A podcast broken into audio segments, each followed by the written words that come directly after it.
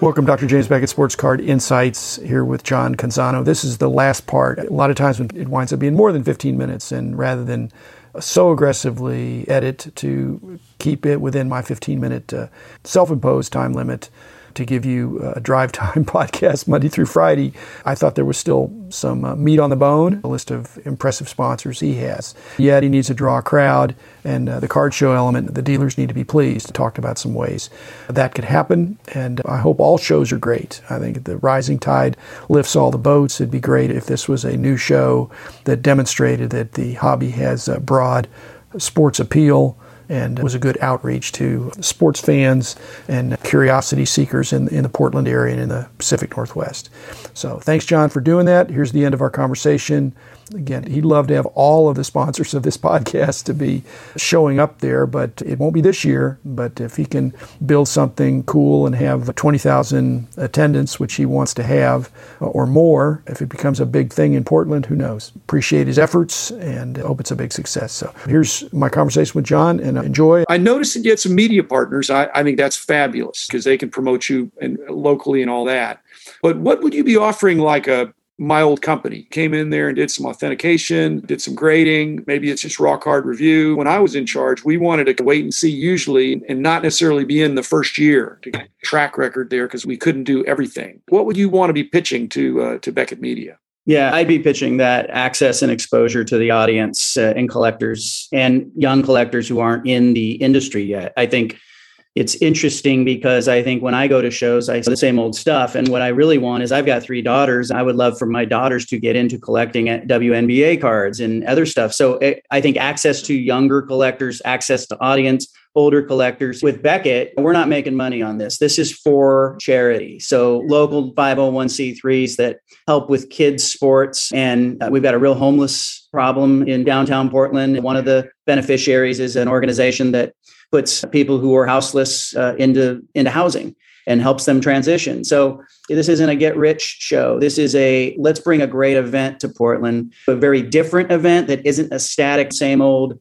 100 tables in a convention center, you know, hotel. Let's bring a real interactive experience that makes people want to come back year after year. But you're right, year 1, it's hard to sell. Okay let me just say this I still have my last name, but I do not run the company anymore. And so I, I don't think they're going to do it. It's short yeah. notice now. Yeah, yeah. I think even if they wanted to, I don't think they would.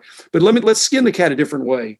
And that is if you were to pitch the dealers that this is a first time show, it's going to be exciting. We want to let people know they can bring their stuff. If they have stuff, this is an ideal situation for them to bring their cards and they'll get a free appraisal in fact, the appraisal will be that the dealers will be willing to potentially buy. You bring your cards, grading and authentication is for the high end stuff and the memorabilia, but for the, the run of the mill cards, people just may have a box of cards. And if you just say, you just bring in your cards, you're going to have a chance because there haven't been any major shows, I don't think, in, in Portland for a, no. quite a while. Yeah. So you're going to have a chance to have a competitive process to get a pr- free appraisals and to potentially sell your cards there. So, dad, you can bring your cards or kids, whatever.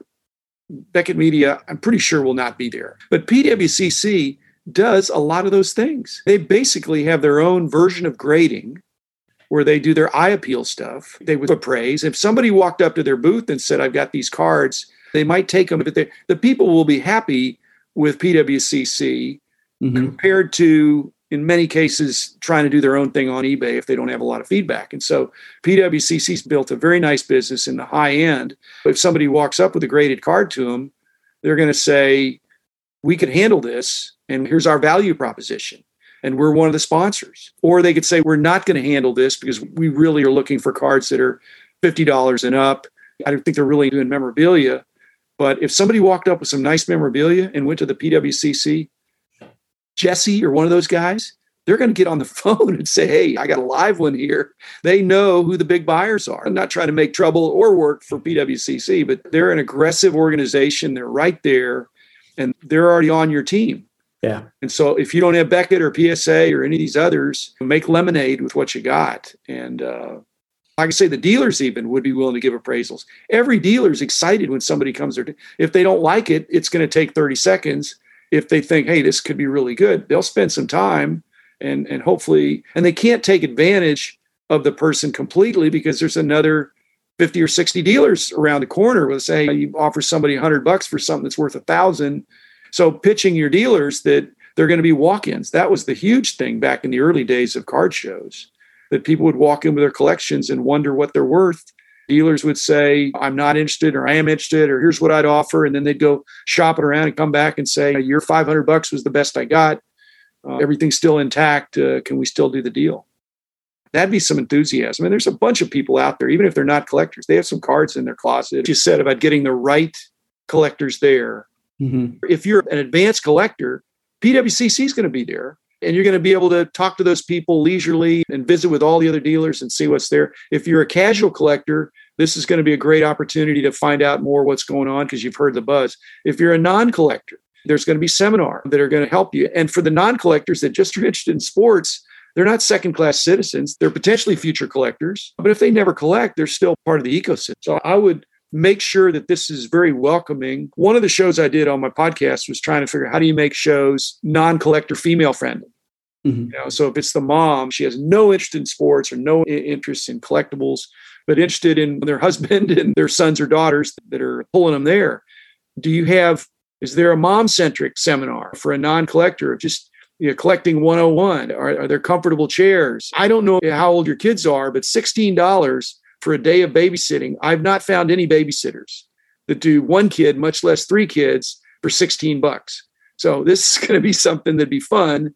And it's cheap babysitting that, that the sons and daughters are going to say, that was fun. But does the mom have to be there? Can the mom drop off and go do something else and know that the kid is is going to be okay? Yeah, and that was the I think one of the points of emphasis when we made the show in general have broad appeal is we wanted something for everyone. We want mom to walk in the room and see what Columbia is doing and see what Portland Gear is doing and see what Dutch Bros is doing for an activation and go, hey, there's something for me here too.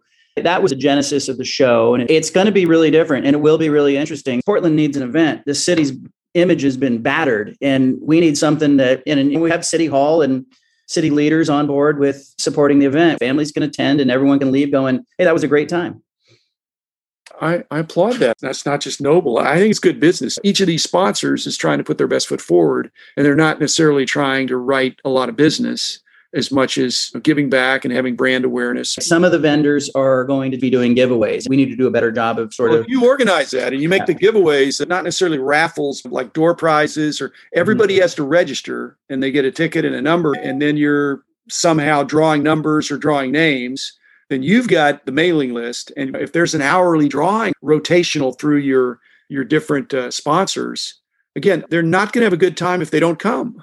If they do come, then they're probably going to have a good time. But if the weather's great in Portland, they're going to want to be down by the river or something. I didn't notice anything that you're going to have on NFTs. You talked about the NIL, but I think NFTs, there's a buzz. Portland's a pretty progressive place. This is something that's happening and it's confusing. To have somebody that addresses that in a panel, you, you may have some interesting content. Are you going to market it in terms of recording it or packaging it? Yeah, we're going to record it. We had talked with to providers on the West Coast of the content and repurposing it as, hey, maybe these panel discussions will be so rich in content that we can turn that into content for somebody on one of the regional sports networks. John, if you had something where you were encouraging people to bring in their collections to get them appraised and mm-hmm. possibly even bought on the spot, mm-hmm. then you could have poorer attendance than what you want, and the dealers could be ecstatic. Yeah. Ones that bought some stuff because you're going to be able to cash in your unwanted sports stuff of collect and memory. And I know you're saying you would like to have the ability for them to grade it, to authenticate it, mm-hmm. but dealers don't care about that. They'd rather buy it ungraded and unauthenticated if it's untouched from the original collector, because then they're going to pay less. Yeah. And so make lemonade out of that and tell okay. the dealers be ready to yeah. to buy. We don't know what's going to happen, but I'm encouraging the people to bring in their stuff. The other thing that is huge now is the trade night concept. Hmm. Saturday night is gigantic. It's not so much a moneymaker for the promoter, but it is so much enthusiasm and it really helps draw the crowd. So after the show is over, there's informal trading, and it's mostly supposed to be trading without a lot of money changing hands. And people are, you know, having a beer or something. So it's very collegial and casual, something like that. And people come more for that in some cases than they do for the show. It's a good point. I like that. So anything you can do to build enthusiasm, and mm-hmm. again, your website, it's not over promising if you're going to deliver. Yeah. And I think you have willing sponsors that want to provide a great experience and articulating that. Almost everything you said I've done, but not under one roof. And I got a chance to do this on Father's Day with my son or daughter uh, watching me miss a field goal. Yeah. I was one for two last time. And now I didn't know what I could do. I, I just really don't even want to embarrass myself. But yeah, 20 years ago, I could kick a field goal. So. Yeah. What are we looking for in year one in order to be able to turn around and sell this, I think, on a larger scale to a company like Beckett? As hey, we'd love to have you participate in year two. What markers are we looking for here? I think you're asking the wrong question. Basically, you want Beckett to contact you. Mm-hmm. you don't want to contact them. They need to hear from someone that says you need to be there. In fact, the best thing if PSA was there, then BGS would say, hey, we need to be there too. PWCC has a vault. It, it's Beckett Media now is having a vault that they're in the process of building. The world of sports cards and memorabilia, there's just a lot of people making big bets. Don't worry about other cities. Do the best you can here. Learn from it. Say what you mean. Do what you say. You can't promise how many people are going to be there, but you can promise here are the kinds of marketing initiatives we're doing. Here are the partners that we have, uh, especially these local uh, nonprofits who would love to see a lot of people in the room. If, if you got to fly to Dallas to convince them, then you're already down. If you had some people that were video blogging from the show mm-hmm. floor, you, you could actually have some influential. If you get Ryan Nolan to come, who goes to card shows all over the country and just does these video blogs about him. If you had him there on Saturday and he posted his stuff, you might have increased attendance on Sunday. Mm-hmm. So if you have influencers and Instagrammers and things like that are saying, "Hey, I was at the show here on Saturday and it was terrific, great atmosphere, and people were blowing off steam, going in the other room and doing this," and then they come back to to buy some cards or trade or something. There's a philosophy in the hobby that in the past, jack of all trade shows are hit and miss. Once they hit and get their own identity, then they're good. But but establishing that identity is not immediate you have to say, this is going to be the best card show in Oregon in June, maybe in the summer. You need to be able to say that. We have the key mm-hmm. dealers in the area. We've got PWCC, who doesn't set up at, at a lot of stuff. And they're going to be very accessible, very accommodating. They're going to have some coupons for how to get uh, uh, plugged in with them. They'll uh, rate the eye appeal of your good cards. They're smart. They're relational. They, they're going to want to. Somebody's got good cards. They they want to be on speed dial that. And then the the Beckett Medias, the the Heritage Auctions, the Goldins, the PSAs, all these other brands. Those would be nice to have, but like I said, not that you're going to be arrogant, but you say I got Nike and I got the Trailblazers and I got Columbia. We'd like to have you if you want to come. It's it's going to be a great party. It's going to be fun and profitable.